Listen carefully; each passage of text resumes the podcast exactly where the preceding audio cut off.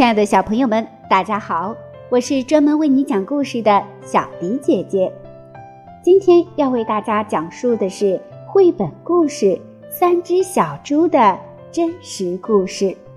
三只小猪的故事大家都不陌生，但是小迪姐姐今天要为大家讲述的是不一样的故事情节哦。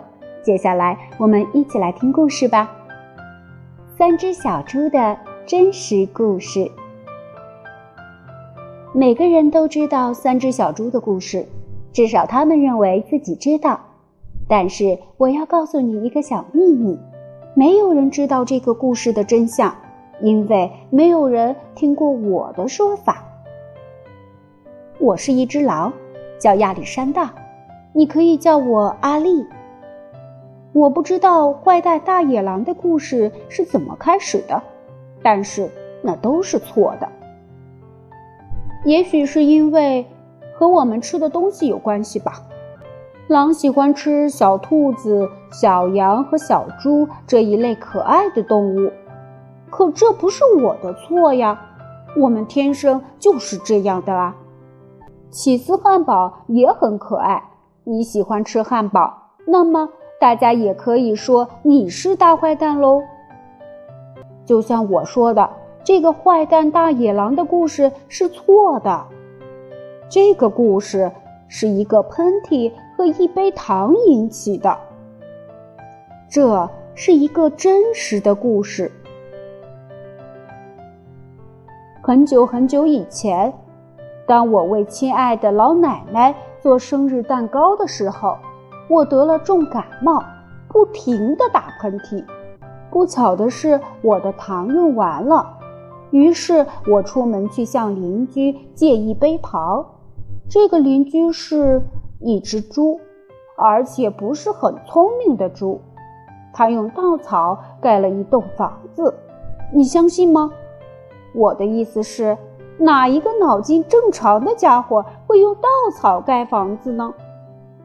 我才敲一下门，那扇稻草做的门马上就掉下来，散了一地。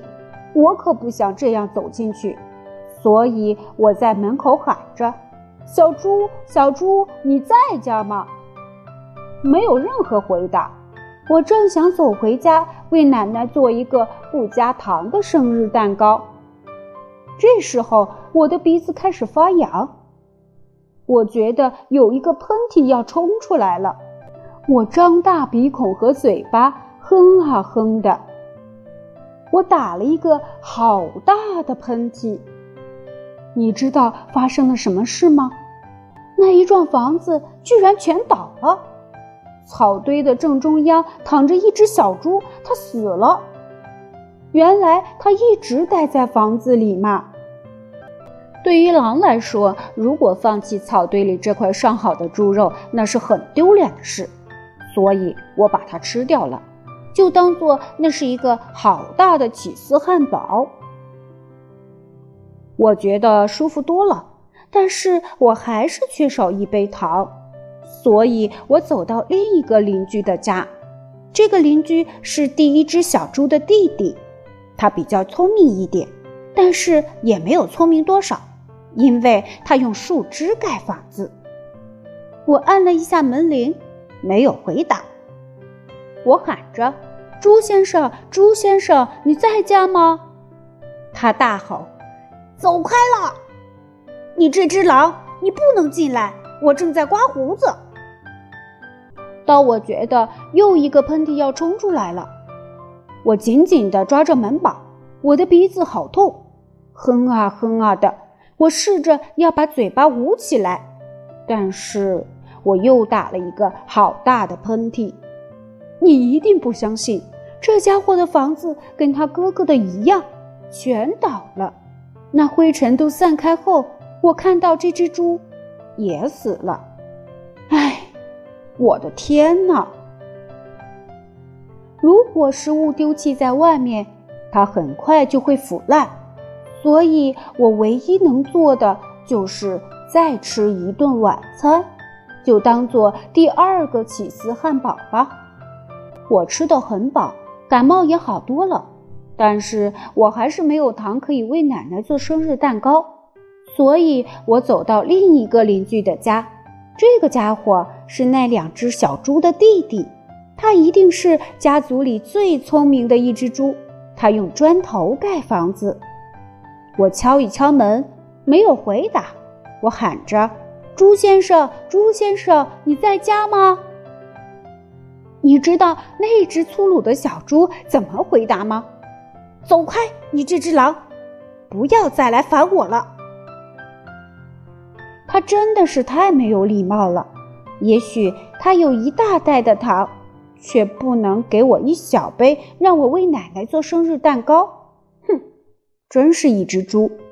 我正想要离开，打算回去做一张生日卡片，不做生日蛋糕了。这时候，我的感冒又发作了，我的鼻子好痒，我又打了一个大喷嚏。啊！啾！猪小弟大叫：“喂，你那个又老又丑的奶奶不是只吃肉吗？为什么要蛋糕？